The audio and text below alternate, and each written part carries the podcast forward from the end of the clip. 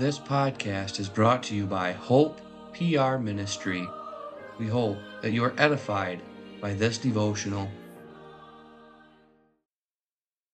We will begin today's meditation reading from Exodus chapter 32, verses 25 through 29.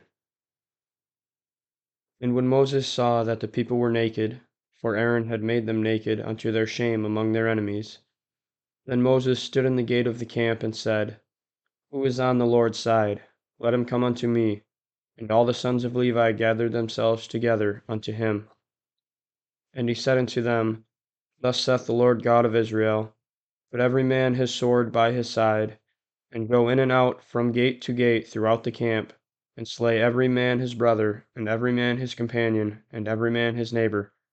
And the children of Levi did according to the word of Moses, and there fell of the people that day about three thousand men. For Moses had said, Consecrate yourselves today to the Lord, even every man upon his son and upon his brother, that he may bestow upon you a blessing this day. Who is on the Lord's side? What a stirring call! Do we dare answer it?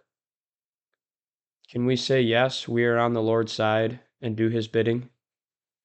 Can we answer that call while enjoying the movies, music, television drama, and other worldly amusements? Can we answer the call even as we put aside God's law so that we can have our own pleasure?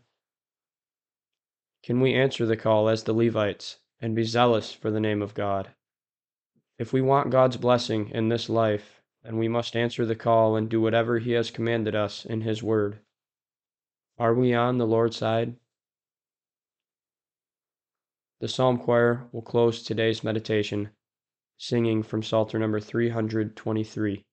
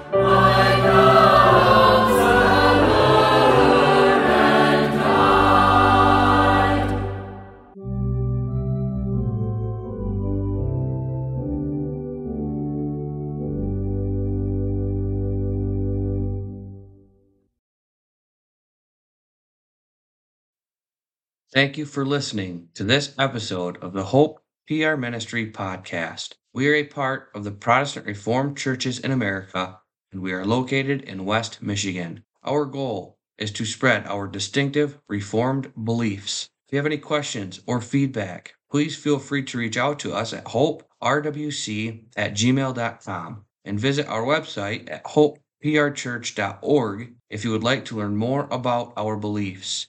You can also worship with us every Sunday at 9 a.m. and 5 p.m.